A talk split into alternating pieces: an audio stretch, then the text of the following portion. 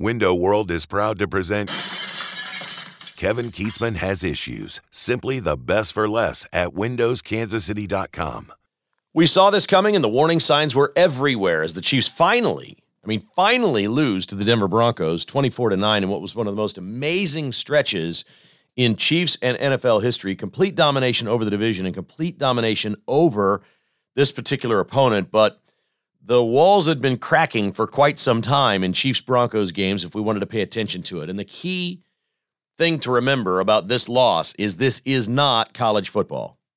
This is not a sport where you go 17 and 0 and you have to run the table and they have to vote you into a playoff and say you're the prettiest team or whatever. No, it's a it's a sport where you just get to keep playing.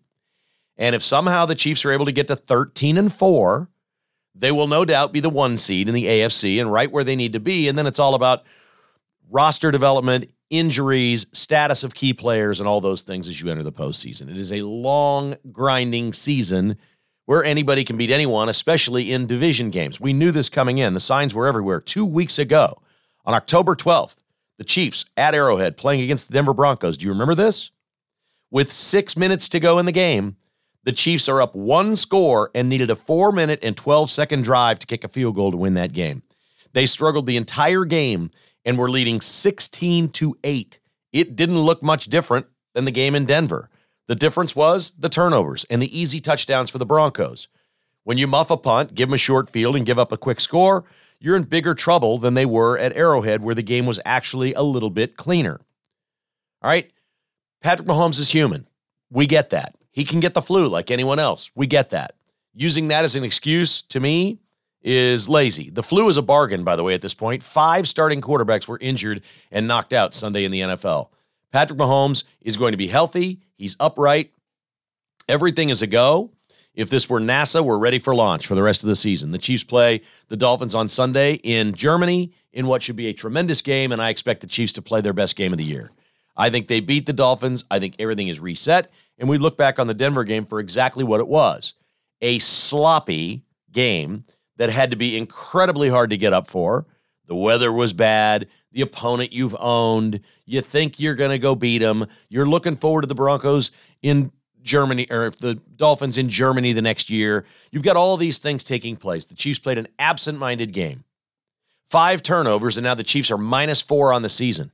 They came in even on takeaways and turnovers coming into this game, and they lost the battle five to one. And somehow, somehow in the fourth quarter, still had a chance to win. Skyy Moore is not Jerry Rice. We've learned that. And it may be at the end of this year time to move on from Skyy Moore. Maybe not. Two giant plays by players not named Mahomes, although there were many because there were turnovers everywhere. Mahomes is turning the ball over at a record rate. This is not the Chiefs that they've been in the past. In fact, Mahomes, in six of his last seven games against the Denver Broncos, has a quarterback rating of 95 or lower in his last four games against the Denver Broncos, not just Sunday, in his last four games, the last two years, the Chiefs somehow went three and one against the Broncos when Mahomes had seven touchdowns and seven interceptions. Add the fumbles, and he's actually negative to touchdowns with turnovers. Again, Mahomes, the last two years, four games, has had more turnovers against the Broncos than touchdowns. And somehow the Chiefs went three and one. You had to see this coming. The Broncos games are always queasy and uneasy, and this indeed was the case. It's a very difficult thing. It's a very difficult thing to just keep beating the same opponent over and over and over. And it's hard to get up for these games. And concentration clearly was very low by this team. The muff punt by Hardman was was inexcusable. We ask, why not just let it bounce? He's at the five yard line. Well, you can, but he did have a defender behind him. That was going to be down at the one. So the big question is, why not just fair catch it?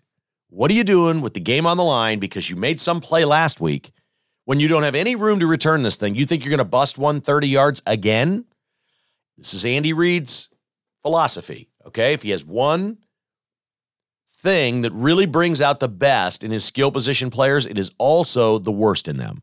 And that is they really don't care much about negative plays. It's okay to spin and run backwards. Mahomes does that all the time. We see that all the time, and he makes plays off of it. Sometimes he doesn't. Most times he does. It's okay for Mecole Hardman at the five yard line to try to run with the ball before he catches it, which is what he did. It was a rookie mistake from a player who's a good player, not a great player. Would they have been much better off fair catching there? Of course they would have been. Was this game a disaster from an attentive standpoint? Sure. It also serves as a fantastic wake up call that you better be ready to play every week or you can be defeated. The Chiefs are too good and too bru- proven to blame this on Mahomes having the flu or something lazy like that. That wasn't the case. This was a team effort. Mahomes was bad, but he's been bad against the Broncos before. He wasn't particularly great against him a couple of weeks ago. He was better two weeks ago, but not a lot better than this game. The difference was the turnovers. I think he only had one two weeks ago against the Broncos, but he's done this before. And Denver defensively has done this to the Chiefs before. They lost a game. It's not college football, it's the pros. Nobody in the AFC has a better record than the Chiefs. They control their own destiny, and they take a giant step by beating the Dolphins on Sunday. They get to 7 and 2, past the halfway mark. The Chiefs are the gold standard in the AFC. And one really bad day in Denver in rotten weather and unattentive play isn't the end of the world. Chiefs will be just fine, folks. Stan Weber will be here in just a little bit to talk about that. We're also going to talk some college football as the Kansas Jayhawks get their biggest win in close to 30 years, knocking off the number six Oklahoma Sooners in stunning fashion. And I called this all week last week that I thought KU should be favored, that they would win the game. And let me compliment KU even further on this win. I thought they would play a lot better than this. All right. KU didn't play well and they won this game over Oklahoma. Let me, I can't state that more emphatically. Kansas did not play well and they won the game. Jason Bean was 15 out of 32 with two interceptions in this game. KU had three turnovers. It was a sloppy game. They did a ton of things really poorly and really badly, and they beat the Oklahoma Sooners. Now, you may think, well, what is he talking about? Well, I'm not impressed with Oklahoma. I've never thought they're winning the Big 12 this year. I don't think Brent, Brent Venables can coach at all. And ultimately, Kansas won this game because Lance Leipold is a better coach than Brent Venables. Period. Full stop. End of statement. That's it. Brent Venable, I've never seen anybody in a second half misuse their timeouts worse than Brent Venables. They burned one in the third quarter for no reason. I think it was a first and 10 that they burned it on. They burned one for no reason in the third quarter, but it didn't matter because they wound up with a ball at the end of the game and had one left that was completely meaningless that they used, that they didn't need, that they used because he didn't want to go into the post-game interview room and say, "Well, you left one on the board. What's up with the timeouts?" The real disaster for Venables, after already giving up a fourth down conversion to Kansas on the drive that put KU ahead to win the game in the fourth quarter late. Oklahoma's calling card supposedly is their defense. And here's Jason Bean, who struggled all day and he's had a couple of turnovers. And here we go. KU's fourth and long. They convert one. All right. Okay. You convert one, but you got to go down and, and win the game, right? Fourth and eight now. Kansas still isn't quite to midfield, I don't think. It's fourth and eight, and at least five Oklahoma defenders, while Kansas is lining up to snap the ball, are looking over at the sideline with their palms in the air, looking at their head coach. What defense are we in? What defense are we in? They don't know what defense to play in. That entire drive, they were playing the, the prevent defense like they were up nine points. As if to say, well, we can give up the touchdown here. It won't really matter because we're up nine. Just let's run some clock. It looked like that's the defense they were in. On fourth and eight, they were in no defense. There was no defense called by Oklahoma on that play. Now, again, good coaching by Kansas. They're playing fast, they're at the line of scrimmage, they're out of timeouts, so there's really no reason to dilly dally. You might as well get up and run your play and try to catch the defense off guard. And I'm watching these guys from Oklahoma, and they're standing there as the ball is snapped. They're still looking at the sideline to their coaches on what their assignment is when the ball is snapped. And it was the easiest fourth and eight conversion in the history of college football. Kansas would then go on to score, and Oklahoma goes down. The goalpost came down, very short order, within an hour or so. They were in Potter's Lake, not too far from Memorial Stadium. It was a fantastic sight, and KU is having some season. It's important to remember Kansas has two losses because the Big 12 race is really heating up. And it's possible somebody with two losses makes the championship game. What Kansas would now root for is obviously to run the table, okay, run the table, and then have OU in the mix somehow because they have the tiebreaker, or even have OU just win out at this point and beat everybody else and have only one loss, and KU could go play them again. So it's funny in this league when you beat somebody, they become your favorite enemy and you want them to go win. But quite a win for the Kansas Jayhawks.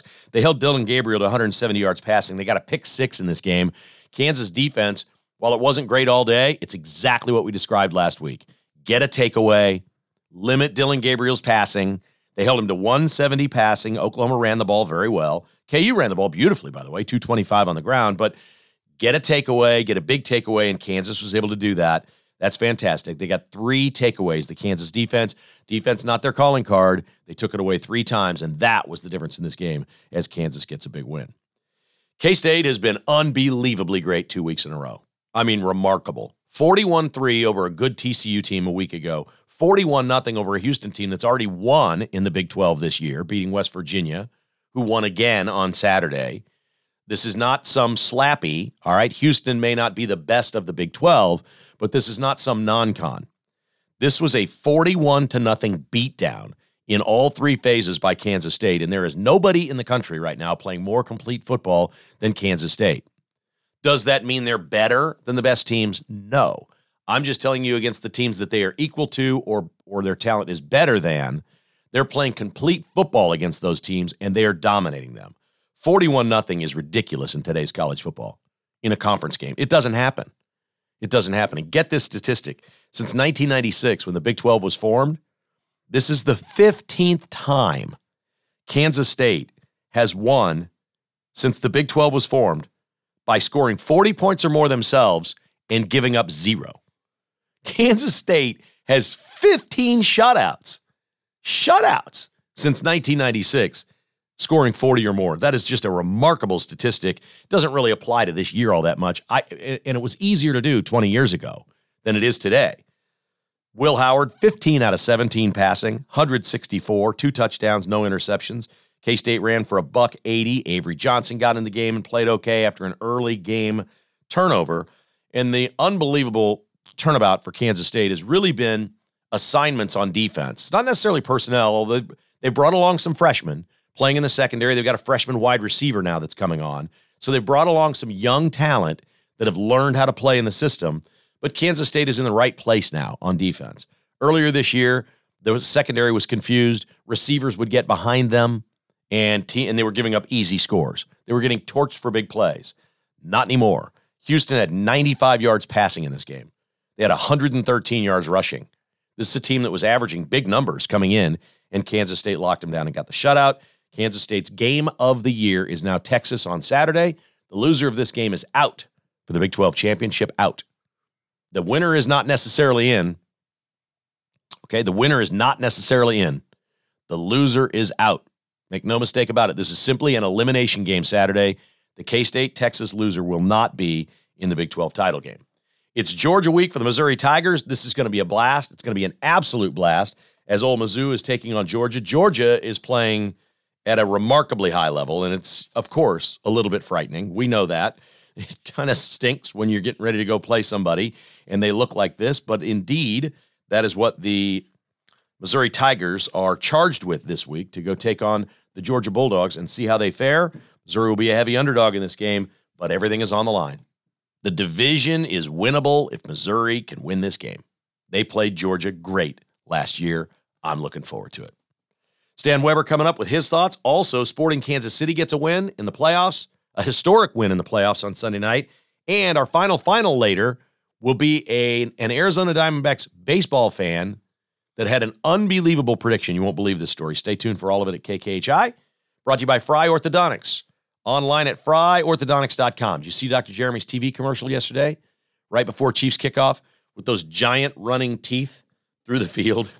It's fun. And they make it fun to go get your treatment at Fry Orthodontics. That's just part of the deal. There's no extra charge for making it fun. 14 locations now in Lawrence, fryorthodontics.com, where your smile is just the start. Advantage Termite and Pest Control is your new pest person. It's real simple. Call Aaron and his family, great family owned business, at 913 768 8989 for your home or your business. They'll handle it anywhere within, I don't know, 15, 20 miles of Kansas City. They've got a wide coverage area. They'd love to work with you. We've never used anyone else, and we've never, ever had an issue with critters around our house. AdvantageTPC.com. And don't forget, you can get signed up for annual service next year. And they also do some other things. They do lawn care and, and all kinds of different home services. If you'd like to inquire about those, just call Aaron and his team at Advantage Termite and Pest Control. They're online at AdvantageTPC.com. And Dr. Kip Van Camp is helping many of you. I keep getting emails from folks that are going to see Dr. Kip, and he's using regenerative medicine to help you feel better. Whether you're just lethargic and run down, or whether you have joint pain, or you have shot issues from taking the COVID shot. Some patients are Alzheimer's and Parkinson's onset, and he takes your body's tissue and lets it work for you. Yes, they do stem cell tissue uh, medicine. They also do blood spinning patch therapy, ozone therapy, all kinds of things that are not big pharma pills and shots. That's what ideal health is. Let your body work for you. This could work for you. Go consult with Dr. Van Camp and see if it's something that might work for you. I'm not telling you to do this. I'm simply saying if you haven't fixed what ails you, you might want to have a consultation with the man. 913 745 5300, idealhealthkc.com. Stan Weber is here. It's our football feast. Let's jump on it. We got a long season ahead at KKHI. Hit it. The KK Has Issues conversation is presented by Buck Roofing, online at rbuckroofing.com. Sleep well knowing Buck Roofing fixed the roof over your head. Let's waste no more time and say hello to Stan Weber and get the experts' thoughts on everything that we saw this weekend. A crazy weekend of football. Hello, Stan. Good Monday to you. How are you, sir? I'm doing great, Kevin. Uh, it's a little sad that we're two thirds of the way through the college football season. I hate to say that or think about it, but I was talking to one of my kids and they reminded me we're not even halfway through the NFL season. I said, okay, let's go. Here we go. It's a great time of year, though, isn't it, for sports fans with the World Series, NBA, hockey, college basketball. On Wednesday night, Kevin, I'm going to be on ESPN Plus, the version of TV now, doing K State basketball it's hard to believe. If you're a sports fan, you're getting just about everything right now. It is. It's the busiest time of the year, and it is so much fun. And of course, the headline in these parts is the Chiefs laying an egg against the Denver Broncos. And, you know, it wasn't that much different than the game two weeks ago. A couple of weeks ago, the Chiefs led 16 to 8 with six minutes to go and needed a four and a half minute drive to kick a field goal to put that one away on a day where the offense didn't look all that great. Patrick Mahomes now the last two years has seven touchdowns and seven interceptions against the Broncos. They never look quite right against the Broncos. I think more stunning than finally losing to them was the fact that they won all those games that were really hard to win. How do you break this one down in an ugly performance by the Chiefs? The things you said about the competition is really not the view we want to take today. Thinking about this, but the fact is, is how do they win 16 straight over Denver? I mean, rivalry games, division games are when it gets tough. Teams figure you out. There's a comfort level. There's a certain edge that they have playing against you. And we've seen it with Denver at times, especially this year. Sean Payton has gotten a rap right now that he's not modern coaching capable. Uh, Kevin, you kind of everyone everyone loves Dan Campbell, like bite your kneecaps. Remember three years ago that yeah. the Detroit Lions coach, but they don't like Sean Payton because he was so mean to Hackett coming in, so disrespectful. But the fact is, Kevin, he's going to teach a toughness and a different Denver Bronco attitude. And you saw it two weeks ago kick in and he really had the advantage of just putting that right in their face all the time, uh, the Broncos players, and and looking into their pride. You want to get beat by these guys again? I mean, really? Uh, you're going to let this happen, or you're going to finally break the streak? So I think that it was set up well for Denver to fight and claw, and, and they were focused. The weather changed. The NFL players shouldn't be affected by weather, but you know, when I heard Patrick Mahomes got sick, Kevin, I did think, uh, wow, this could be different today. I actually got that flu at the beginning of last week and whoa, for 24 hours, it was not you know a, a situation where I would be wanting to go out and play football. So I thought he probably would be slowed a little bit. Uh, the fact that he fought through it and still made plays and did some things, I, I I can't believe it. But Patrick Mahomes can't do it by himself, you know, and they need the other guys. The Broncos came out, got the breaks with five turnovers. Uh, Mecole Hardman doesn't fumble at the five. You know, Chiefs are likely still going to come back and win that game. But we've been building to this a little, Kevin. If you listen to the podcast and, and follow along closely, uh, I think that Patrick Mahomes has been doing extraordinary out of even being the best in the NFL quarterback, had to do more to get things done for the Chiefs. You've been hearing me say that, uh, that his play is not even just the best, it is even better than that, scrambling and running. He probably couldn't do that as well. But when he doesn't bring that, Kevin, the offense is not scaring the opponent. Okay? It just isn't. When the Chiefs get in the red zone or close to the goal line, if it's third or fourth and one, they get cute and go side to side. You know, they, they don't have an ability to come right at you and make you pay and turn third and shorts into easy first downs, right? We've been living with that uh, this whole season, and, and the Chiefs kind of play that football under Andy Reid for a long time now. But if you're a defensive player preparing for the Chiefs, are you scared of any of their wide receivers? No. Travis Kelce's the guy. But other than that, you're not scared of the wide receivers. The running backs, Pacheco makes a good run here or there, but those running backs are not dominant. The tackles are not anything other than kind of league, league average guys for me. And guards and centers don't win you many games, Kevin. So those guys can be solid, one of the best in the NFL. So who's it on? Andy Reid, Patrick Mahomes, and an improved defense. That's how the Chiefs are going to have to win.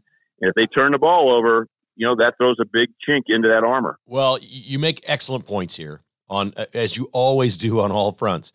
Let's not forget this is still one of the top offenses in the NFL. All those things are true, but the Chiefs still have one of the top offenses. They just don't have their best offense. All right, we've seen, but they do have their best defense. And it was pretty good on Sunday again. Russell Wilson in two games against the Chiefs passed for 95 yards and 114 yards in the National Football League. Okay. So the Chiefs have something. Andy Reid made a decision. I'm trying to remember exactly when this was in the game to punt on like a fourth and four at the 45 yard line. It was a good punt. That Chiefs downed him, I think, at the nine yard line. It was nice. And I was, the discussion that we had while we were watching was, well, why is he doing this? I said, because he has a defense that he's never had before. It's going to be interesting to see how he coaches this team and what he does differently.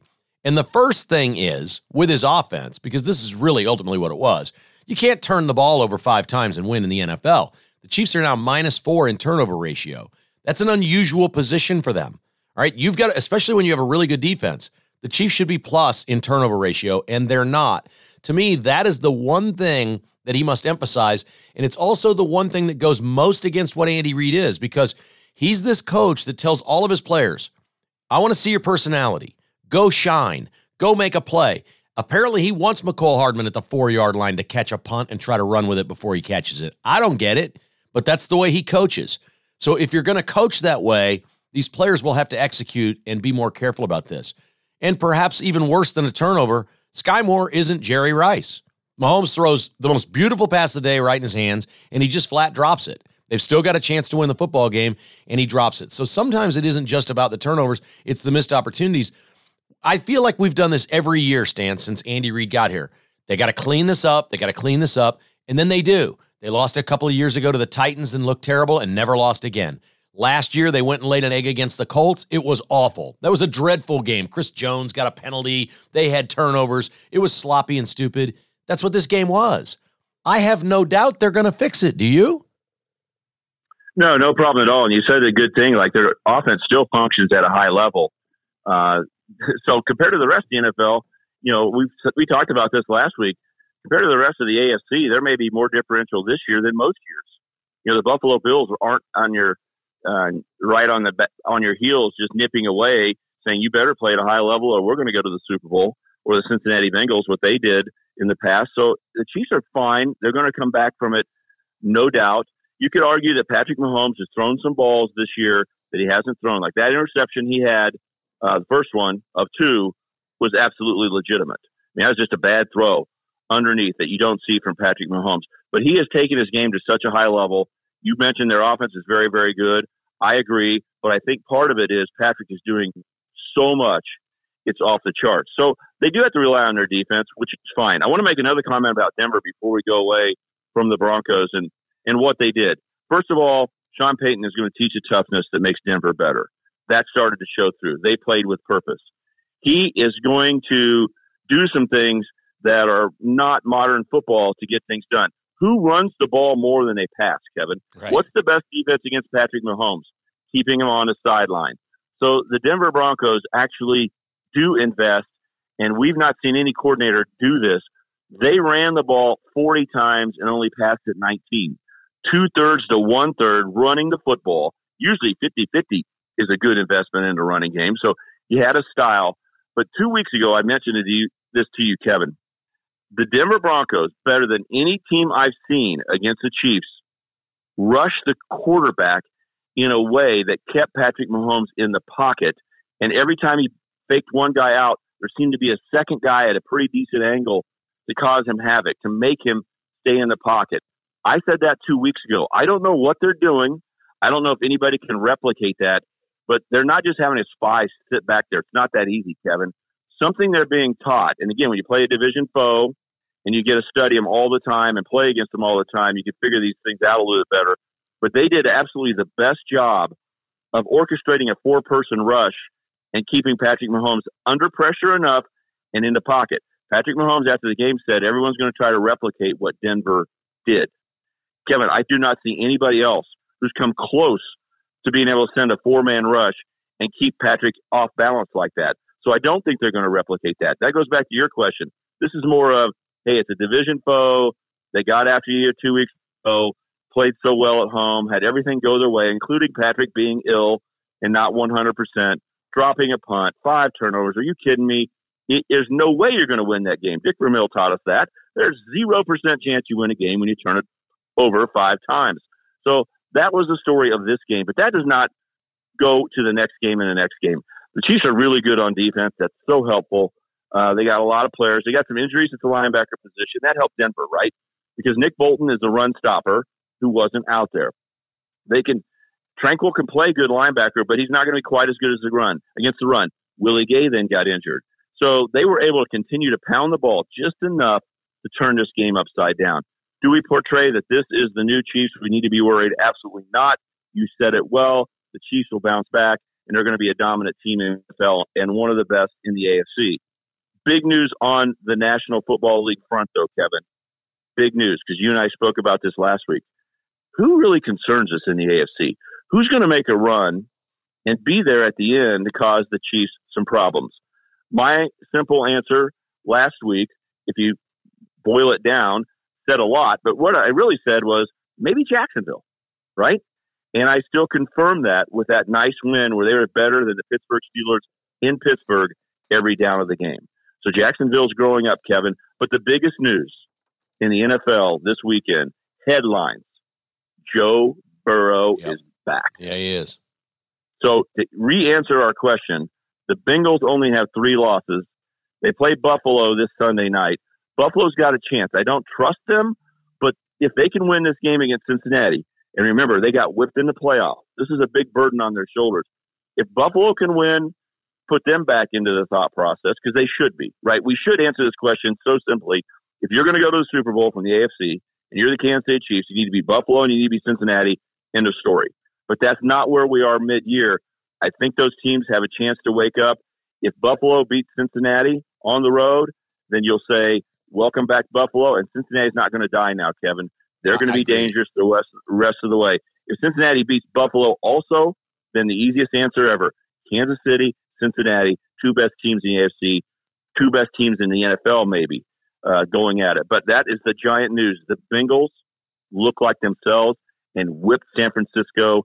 They're the dangerous team. Well, th- what's exciting for the Chiefs is the schedule that they have. Okay, the, the teams that are out there right now. You look at Cincinnati, Buffalo, and Miami. Maybe they play Miami this week in in uh, Germany, and I do want to get your thoughts on that game. But they have Cincinnati and Buffalo at home at Arrowhead, if I'm not mistaken. They play them both in December. New uh, New Year's Eve, I think, is the Cincinnati game where they come calling. So they've got these teams on the schedule. They can get the tiebreakers with both of them by beating them at Arrowhead. I think Cincinnati, personally, I think they're the biggest threat. But this week's threat is the Miami Dolphins. And I like the Dolphins. I think they're a good team. I think they're kind of maybe where Cincinnati and Buffalo were two or three years ago, or where the Chiefs were Patrick Mahomes' first year when the Patriots came into Arrowhead and won the AFC title game there and went to the Super Bowl. I think the Chiefs are about to turn this thing around and play their best game of the year with keeping in mind the opponent. Okay. They played great against the Bears, but that was the Bears, so it doesn't really count. But when you factor in the opponent, I think the Chiefs are about to play a really, really good, crisp game and beat the Dolphins. How do you assess this matchup against Miami this week? And what does it mean if the Chiefs can then get the tiebreaker over the Dolphins? Well, first of all, I think you summarized Miami so well. that they're kind of like the Chiefs were Patrick Mahomes' first year, outrageously dangerous, led by this guy named Tyreek Hill, who scares you on every single play. But down after down, they're not dominant. They're excitable, uh, and and they can explode right in your face, and they can come back from any deficit and all those things. But Miami's not a great football team.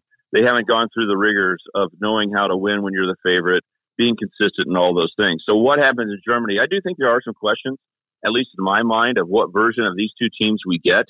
Because Miami, when they played the best teams, have not been able to match up. But I don't know if Andy Reid is going to be able to just say, uh, okay, here comes the Chiefs' concentration. Miami thinks they're good. Let's go take care of business. I think there's enough variable here, Kevin, going to Germany. Uh, th- this, again, as a Chiefs fan, you're saying, how is Miami not coming to Kansas City? This is a Chiefs home game this weekend, Kevin. Why isn't Miami playing at home? I would think of all the conclusions would be the same as you just said if it were an arrowhead. I would think the Chiefs would bounce back, take care of business. This flight to Germany and some of the things that are going on right now, uh, I just wonder what version of the Chiefs are we going to get? What version of the Dolphins? And this is a highly variable team, not the Chiefs. I'd the be Dolphins with, are highly variable. I'd be with you except for what happened yesterday in Denver. I, the pedigree of this team is too good. We we know what the Chiefs are. They're champions. We know they're winners. I think it, they're look. I've never been one. Hey, it's good to lose one. But look, what happened yesterday happened. This is going to be a completely focused football team. I have no doubt about that this week. Well, I'm glad you say that you have no doubt because that's one of the things I wonder about.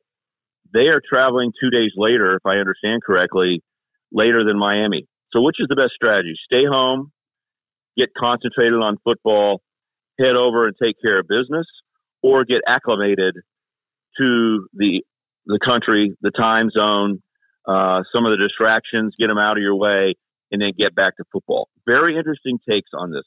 The Dolphins are saying, "Hey, we're heading over there. Let's get used to what's going on.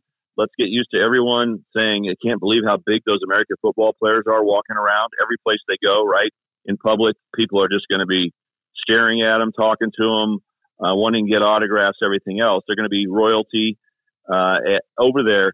And Miami's going to say, let's just get used to that and get ready to play a game. The Chiefs are saying, it's a football game. Let's stay home. I'm glad with Patrick being ill that they get to stay home a little bit, that he doesn't have to jump on Absolutely. a plane almost immediately. Yes. I think that's a big factor. Like, let's just get settled and back to Chiefs football. Take as many variables out as possible. And why not change the clocks two hours every day for three days before you leave? Just change the clocks. Change them here. You start two hours earlier every day. Everything you do, you stay on schedule for three days. You start two hours earlier today, two more hours earlier tomorrow, two more hours earlier on Wednesday. You get on your airplane and you go. And now you're on their time. I, I, I think it's overdone. You know, people travel for business all the time. Stan, you're in the business world. People do this all the time. They jump time zones, they fly around the world, they make it happen. This is football. You get the they got a full week. I, I ain't buying it, man. I think this is going to be a locked in team. I think there's a Tyreek Hill factor to this game. This defense is going to be jacked, wanting to slow him down. I think the Chiefs get three takeaways and win this game by eleven. I think the, I think the Chiefs are going to play great on Sunday. I really do. And the Chiefs are Chiefs are better than the Dolphins. Yes, That's the good are. news. They they really are. Now this is the NFL, right? How much is better mean? Right. Seven points, ten points. I mean, we're not just blowing this off like some old fashioned college game. The Chiefs are better. I'll give you that. And normally, you better default to complete focus and best production when the variables seem to be out there with Andy Reid. Why wouldn't you believe that? Until proven otherwise, I have no problem leaning your direction. But as I sit here, I just ha- don't have the conviction that I can't get my arms around what Miami might do. I mean, when when Tua threw the ball to Tyreek Hill, I don't know if you saw that highlight. Yeah, it's just over. He was double teamed. Yeah, he was double teamed, and if Tua puts the ball on his number, he's going to be five yards ahead of somebody. Kevin, that that's just the way it is. The Chiefs defense can be really really good. He is going to be five yards ahead of somebody. So if Tua drops the ball in and they get a free forty or fifty or seventy yard touchdown, you know that swings the odds. Uh, it'll be very interesting to see. Miami's not as good as the Chiefs, therefore the Chiefs definitely should be the favorite in this game. Well, every player has a weakness, and whatever Tyreek Hills is, Andy Reid knows it better than anyone. So I, I, like that. I mean, I just exactly. like that going in. I mean, you, that doesn't mean they're going to stop him. I'm not saying he's not going to have a good game or score a touchdown or whatever, but you know, if you can limit Tyreek Hill, just limit him. You you've probably got him beat. And you know, the other thing is, Nobody's been hitting Tua this year. All right. If you can get to Tua, th- th- I got a text from my buddy Lee Sterling, who lives in Miami. Did you know the Dolphins yesterday, at one point in that game, all five starting offensive linemen were out? All five. They don't have one left. I mean, this line is decimated. It's just sitting there for attack Tua. They've got injuries. They got yeah. all kinds of problems on the offensive line. Go get him, slam him to the He's turf a couple of times, and see what happens. He's all or nothing, gives Chiefs advantage. And how are you going to bet against Patrick Mahomes? He right. was ill. Exactly. He looked like maybe because I knew he had the flu, and because I experienced it, I go, he looks like he's got a little bit of the hangover. So you know, I, don't bet against Patrick Mahomes. I'm with you.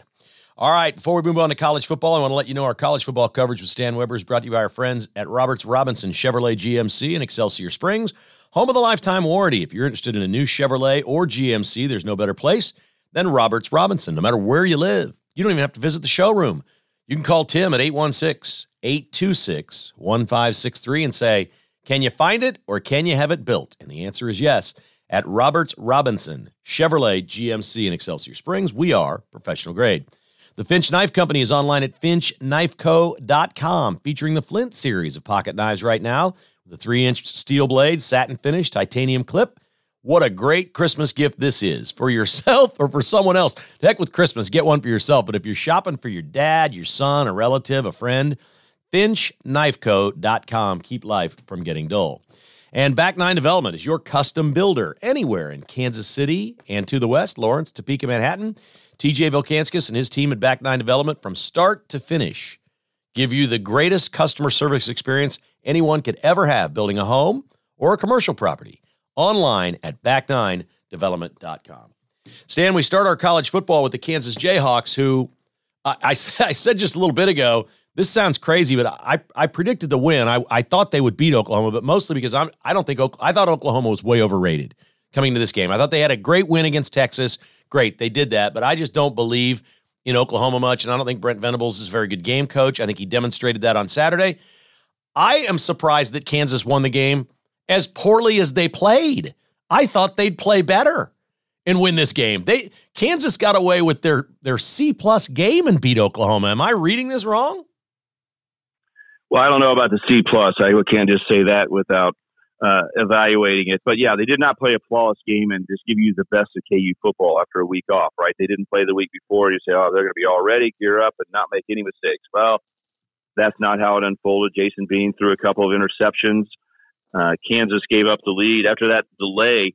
When the delay occurred, uh, people were asking me who you, who's advantaged by it, and I said Oklahoma by far. There's still half the second quarter left. They've been shocked, outplayed by Kansas. They need to go in, reset, uh, know everything that Kansas is doing, come out. The crowd will filter out a little bit because the weather's going to be bad. There won't be quite as many people there with the same level of passion. Just get the half by uh, tied, get into a rhythm, and let them know that you're Oklahoma. All those things could come to happen. And sure enough, right out of the gate, Oklahoma played well, took the game. The fact that Kansas fought back when Oklahoma thought they had things in order, had a whole hour extra time to get their heads on straight and get ready to play KU, and they still outplayed them all game long was incredible. But my summarization of this game, Kevin, because I believe in Kansas, I believed them in a long time. I know Oklahoma uh, is not nearly as good as their record shows, but a team that knows how to win and has good confirmation of that early in the year is very dangerous. They beat Texas head to head. They got a very good quarterback in Dillon Gabriel. The thing that I said about this game going into the game was any weather conditions that take away from the passing game will advantage Kansas because Kansas's running game is way better than Oklahoma's. So if you have to lean on the running game a little bit and you get Daniel Hishaw and Devin Neal a chance to get going, big advantage for KU. So let's see how the weather comes in and. But a lot of times weather doesn't affect players nowadays. So I said the difference to me is how well will Dillon Gabriel play? He is in the Heisman Trophy discussion as a quarterback at Oklahoma. He's a long-term veteran who started at UCF he did great things for OU last year, Kevin. Even though they were a six and seven team, I mean he he did some amazing things to make them that good. This year, he took the team on his back and went and ran and threw and beat Texas. So I thought the pressure was on him. If he played a great game, give OU the victory. If he just played a good game, then flip a coin. And if you have any chance of not having him play his A or A minus game, then things would swing Kansas's way. And if it's the weather, he was a little off, or just KU getting credit for doing what they did, Kevin, Dillon Gabriel was not that good. 14 of 19 for 171 yards, and that included a Hail Mary throw up into the wind at the end of the game where he just said, we, we have no chance to win unless we can complete a pass and hope we can catch a pass, and they did for 39 yards. So Kansas's defense really did a good job of slowing down Dillon Gabriel. And with that, maybe you say exposed Oklahoma. Oklahoma's done a great thing of, of being undefeated at this point, beating yeah. Texas head to head. But Kevin, I had them going into the season having at most going to the KU game one loss. Their schedule was laid out where there's no chance right. that they were going to have trouble with Arkansas State, SMU. Oh, that tough game at Tulsa, at Cincinnati, Iowa State at home, UCF at home. Kevin, what have they done? I mean, they've gotten that they think they're Oklahoma, but they're, they're only just they're not. They're not. So hey, congratulations, it, Kansas. It, they could play for two two more days and Kansas would play them even every yeah, down. I That's, agree. With this that. is how good Kansas is. I, I agree. I, I think uh, uh, it's too hard to say Oklahoma's a fraud. They weren't very good last year, but they were not nearly. There's no way they're the number six team in the country. They're not even close to that. I don't think they're going to make the Big 12 title game. I think they're. I think they're going to keep losing. And one of the things that I really saw was was not to pick too hard on Brent Venables, but I don't know if you remember this play on the game-winning drive that Kansas had. They'd already converted one fourth down. It was fourth and long, and then they had a fourth and eight, and you know Venables had burned a timeout in the third quarter when he had the ball at one point, but he's got two timeouts left. It's fourth and eight. He literally has five defensive players with their palms in the air looking over the sideline, like, what defense are we in? What defense are we in? And Kansas snaps the ball and gets the easiest 20 yard completion you've ever seen to a wide open receiver on the right sideline. It was insane. And how Venables didn't call a timeout and say, look, this is the ball game here. It's fourth and eight. Let me get my defense right. This is our calling card as defense. He's a defensive coach. If we get this call right here, we win this game. They're standing there flat footed looking over at their coaches. I've never seen anything like it. Like the guy doesn't know how to manage a game. And I if, if you don't know how to manage a game, you're going to be in close games. And if you don't know how to manage, you're going to lose a lot. And I think that more than anything else, this was Lance Leipold is a better coach than Brent Venables. That's what I saw. Gary Barnett is a good buddy of mine, and I introduced him to Sports Radio 810 WHB Kevin on the College Game Day show. Um, and so I, I know Gary really well. And he said something that I think is fine as a theorem. You don't know what you need to know or think as a new head coach until your third year.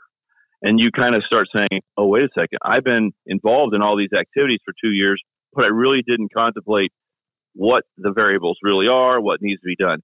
So I am making no comment about Brent Brent Venables and where he is going to be as a coach, how good he is, and all those things. He's a great defensive coordinator, but it's hard to be a head coach, Kevin. And when you're doing it at Oklahoma, where there's no room for error, to me, this isn't about Brent Venables at all. Mm. It's about Lance Leipold. Okay. Lance Leipold and his staff, That's Kevin, fair. That's fair. are killing it. Yep. Are killing it. So, you know, I don't know in my business or my life or my, you know, I don't want to be compared to you know, someone who is hitting on all cylinders like Lance Leipold and his coaching staff is. These guys have been together forever. Yeah. They know what shade of gray, Kevin. They they could finish each other's sentences. And well, Kansas is so well coached. That there, there's no doubt what you're saying. As I watched, I could watch the last quarter and a half pretty well because K State's game had finished, and you could just tell Kansas was so finely tuned in their coaching that it was a it was an advantage down after down after down. Just every little thing they were doing right, and it just shows you where they are in their development. Their offensive coordinator Cole Toednicki, he is incredible, he Kevin. Is. He is so good. And the easiest prediction I made this year, the easiest by far, was that Kansas's defense would be better because no one talks about Brian Borland, their defensive coordinator. People act like you know he doesn't know how to coach. Well, he's been with Coach Leipold all six years at Buffalo. He was a defensive coordinator for eight years at Wisconsin Whitewater. Kevin, he's in his 17th straight year at least with Lance Leipold. These guys have a plan. They're they sticking to it, and the players know it. So there was a differential. I don't know if it's coaching or what, what it is, but Kansas's players were doing everything right. Even when Oklahoma had chances to win down the stretch, Kansas was doing everything right, and Oklahoma was missing here and there just like including on that fourth down play where the receiver moved. You know, is that coaching the receiver receiver moved? I don't know. I'm not going to blame it on the coach, but I'm telling you, Kansas is finally focused. All right. I'm and gonna, there was a difference in that game. I'm going to give you my prediction, then we'll move on to K State. And this is a 90% prediction, okay? Remember, you heard it here first. This is Leipold and Kotelnicki's last season together. Period. Full stop. If Leipold doesn't take the Michigan job, and apparently they are locked in on him, if he stays, Kotelnicki gets a job somewhere. He's going to be gone. If Leipold leaves, Kotelnicki becomes the head coach at Kansas. This is their last year together. And and you know what? That's the way it's supposed to be. And and Lance Leipold would want it that way. Seriously, I, I, they're they're great together. There is no question. This is their last year together. There's there's there's the prediction of the day. Let's move on to the game you called in Manhattan.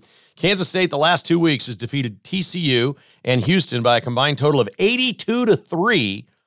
Wow, for the 15th time since the Big 12 was formed, Kansas State scored 40 or more in a shutout win is there anything they're not doing well right now? I mean, these last two weeks have been very, very close to perfect football in all three phases.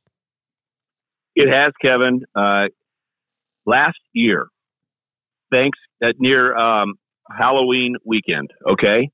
The closest game to Halloween last year, K State beat number nine ranked Oklahoma State 48 to nothing. And they never looked back. That was the Will Howard coming out party. The whole team took off and looked completely different. This year's team comes in at five and two, and there's plenty of reasons to be disappointed. That dud at Oklahoma State, you, you know, people still shake their head like, what happened to K State on that day? And then Missouri losing on the road to Mizzou, who's the 14th team in the country right now, could have beat LSU. They're playing great football. How about Mizzou, K State, KU, Chiefs? We're the central of great football right here, Kevin. Um, but the, you know, yeah, K State has two losses. But do you realize in the first seven games of the season, in num- in year number five, for Chris Klieman, five and two is the best record K State's ever had at that point. So there's a developmental stage that is going on in K State football. It's very, very normal under Chris Klieman. And at this point, right at Halloween last year, shutout city against OSU, and K State's defense took off, played at a whole nother level. We saw the offense hit their gear in case they went on and played in the Big 12 championship game and won that game. So can those things happen again? Well, it starts out with the biggest nemesis that they have, the Texas Longhorns, on the road. They've lost five straight at Texas. They've lost six straight against Texas. Period. No one in the organization that's coaching or playing has ever beat Texas. So it'll be a heck of a challenge this week. But they are hitting on all cylinders. And you think about this, Kevin, shutouts in modern football. You said TCU scored only three. That almost was a shutout. So put two games together like that are really, really good. But just think about two shutouts in a season. K State did it last year as part of their Big 12 championship run. They did it this year, Kevin. The last time K State football seen two shutouts or more, two seasons in a row, was 1930 to 1936. That's the last time. And we didn't score the kind of points we do now. So this defensive system that they put in is 335. And Joe Klanderman, you talk about a guy that doesn't get a lot of pub being a superstar coach. Joe Klanderman, along with Chris Klieman being a defensive guru, they really have this 335 humming right now. The players really understand it. They started with some new safeties playing this year, Kevin, and they got exposed a little bit with an easy touchdown against Missouri. Remember that Luther Burden sure. touchdown catch of 48 yards? I mean, it looked like, what the heck? How did he get that wide open? Well, that's not happening anymore. And that's making a big difference. The guys are starting to hit their stride. They moved safeties uh, m- midway through the year. They said, you know what? I think we got guys in the wrong place. Let's move VJ Payne from the free safety, kind of back way away from the ball. Let's move him up closer to the line of scrimmage. Let's move Kobe Savage and do the opposite. Have him move back. You got a player in Marques Sigle who had to sit out the first game, was a North Dakota State transfer. He is playing as one of the best safeties in the Big 12. Those guys are hitting it. And then Jacob Parrish, Kevin, wasn't available against Oklahoma State. But boy, he has become a lockdown cornerback. Keenan Garber played wide receiver. He's one of the fastest players on the team the last few years. Moved to cornerback at the end of last year. Now is getting some starting under his belt. And so things are really coming together on the defensive side. This yeah, is an intricate defense. You see the blitzes they brought against Houston. Yeah, they're beautiful. They were coming from everywhere. They're beautiful. So can they knock off Texas and get the, the Longhorns rhythm off base. You never know what you're going to get with Texas, man. Those guys will play a game against Alabama on the road and be better than them. and then they'll play against Wyoming and look like what the heck's going on. Or for three quarters against Houston, Houston was better than Texas after they got a 21 to nothing lead. So I don't know which version of the Longhorns we're going to get.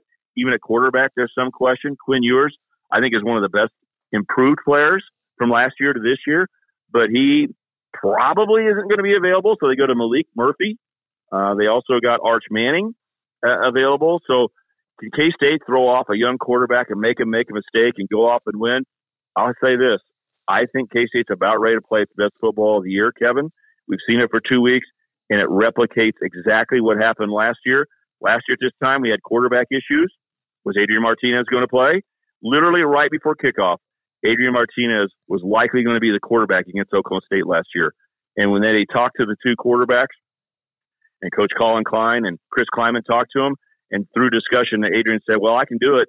And they go, "Well, would it be better for Will to be 100% than you just give it a shot?" They said, "Yeah, let's do that." And Will Howard took off, and K State played great football the rest of the way. We had quarterback issues at K State two weeks ago, Kevin. Everybody, everybody at K State Nation had opinions, strong opinions about how the quarterback play should turn out. That's all behind us now too. Both these quarterbacks are going to get their chances. Both quarterbacks can attack.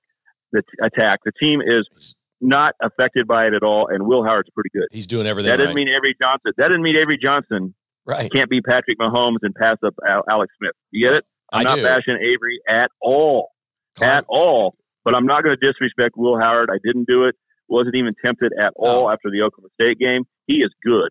But now the fans are trusting the coaches again. Yeah, nobody. Klieman's got a perfect handle on this thing, and it was actually I.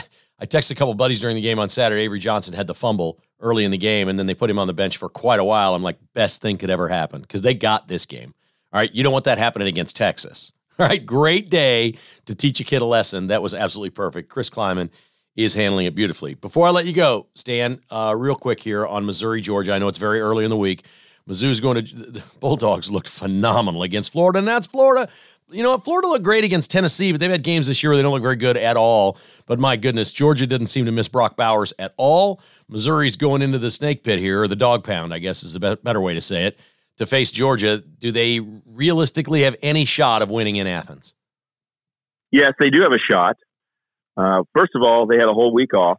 They'll be locked and loaded. It really makes a difference for college football players, Kevin, to get a double dose of every key you're supposed to read, every tape. Their adrenaline will be flying high. It's great. When you play a team like Georgia, Kevin, and you walk into a, the house of a national champion, it isn't intimidating. It brings out the best in you. Missouri's dangerous. They don't mind playing against Georgia. Look at last year's tape. They have nothing to lose and everything to gain. What will Georgia's focus be? This is about Georgia. You and I had spoken about this. Will they have an after effect of playing against the Florida Gators in that party environment? I mean, they were focused and they got after Florida. But do you think they respect Missouri now? I don't know. I mean, they may just think we're so much better than Missouri. Are they even in the SEC? I mean, we just played Florida and whipped them. If Georgia lets their guard down, Kevin, this is not easy for these guys to whip up on people. Go Yeah. study the first half of the South Carolina game at home. South Carolina was better than Georgia. So there's a chance. But if Georgia plays focused, no. I No, think the, Georgia. I think the tough How part much does Georgia respect Mizzou? What's your prediction on that? Well- then I'll tell you how that game. Well, I think the tough part for Mizzou is Georgia's players remember last year in Columbia, and Missouri dominated that game for 58 minutes. So I, I don't think it's like, oh, we got these guys, we beat them 72 to 10 last year. I I, I think, I, I plus Georgia's just better, so they they obviously have that.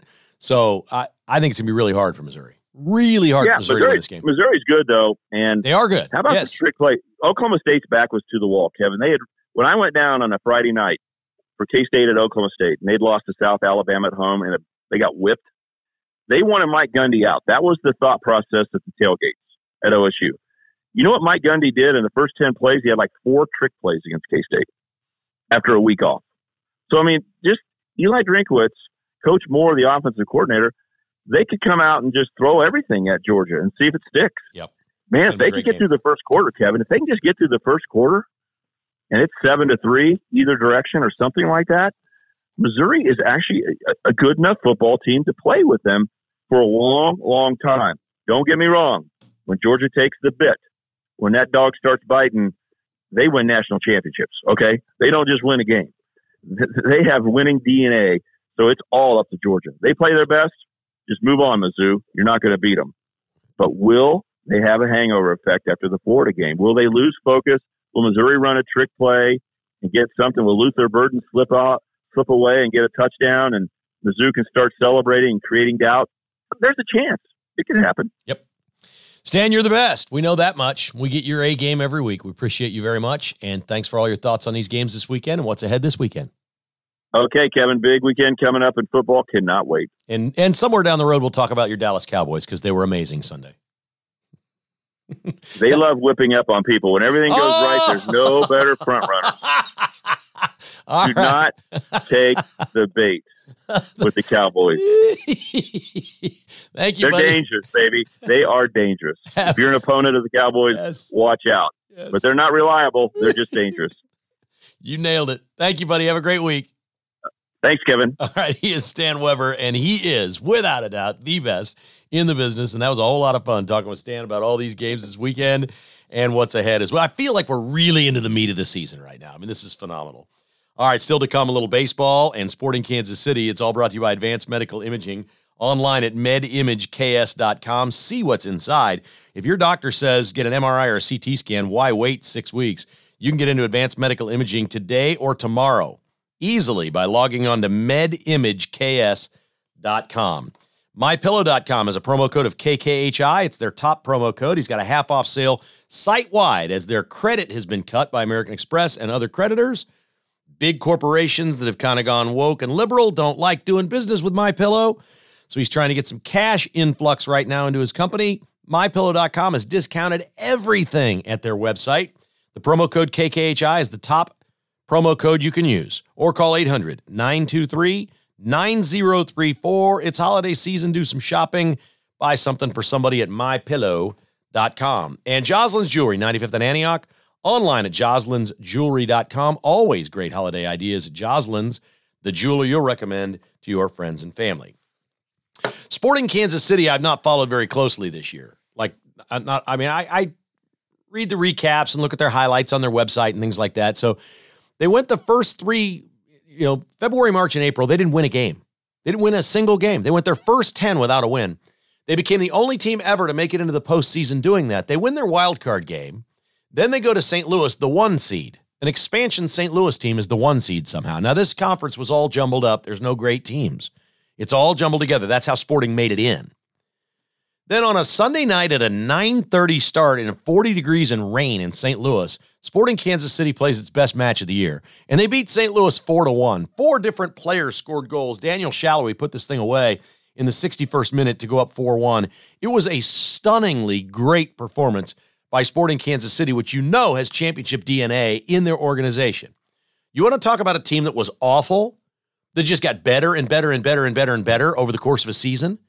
and is really turning heads now, that's Sporting Kansas City. They play at home on Sunday at 4 o'clock against St. Louis. And if they win, they win the three game series, two games to none, and they will move on in the MLS playoffs. This is one of the most unbelievable stories I've ever seen. Truly remarkable what Peter Vermes has done, one of the great coaches in any sport Kansas City's ever had. I mean, this guy's unbelievable. They were just awful earlier this year, just awful. And he's turned them into a, an eight seed dominating a one seed. Just incredible stuff. And our final final comes to us from El Paso, Texas, then California, about the Arizona Diamondbacks. Jerry Granillo in 2017 was a senior in high school in El Paso, Texas, where the Arizona Diamondbacks minor league team played. And he was such a fan of the Arizona Diamondbacks minor league team, he kept going to the games and going to the games and going to the games, that in his high school yearbook six years ago, Jerry Granillo wrote as his senior quote under his picture and his name Jerry Granillo, class of 2017, and his senior quote is quote Arizona Diamondbacks World Series champs 2023. What? He called it 6 years ago that the players he was watching in the minor leagues would be World Series worthy in 2023.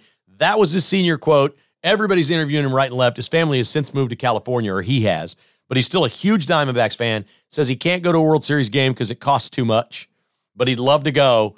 He liter- the Diamondbacks need to call this guy right now and give him two free tickets to a game. This is insane. This guy, his senior quote in El Paso, Texas, not Scottsdale, not some kid in Scottsdale that loves the Diamondbacks. No, no.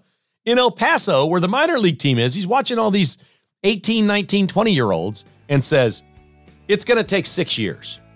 2023 Arizona Diamondbacks World Series champs. It's in the yearbook forever. The series is tied 1 1. It resumes tonight. It is a fun World Series. Enjoy.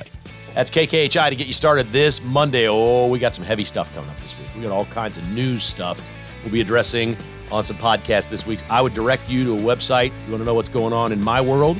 I would direct you to Tony'sKansasCity.com. There's a story up about what happened this weekend with yours truly concerning the podcast that we put up on Friday evening that played, the interview with Joe Carlin, and the comments that I made about his opponent.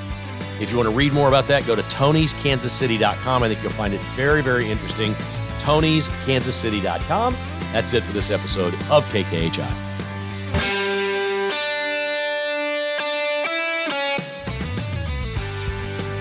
Thanks for listening to Kevin Kietzman Has Issues, presented by Roberts Robinson Chevrolet Buick GMC. To get exclusive patrons only podcasts, receive a weekly newsletter, and attend in person patrons only parties, visit kkhasissues.com and become a patron today. This has been a production of Crooked Tail Media Incorporated.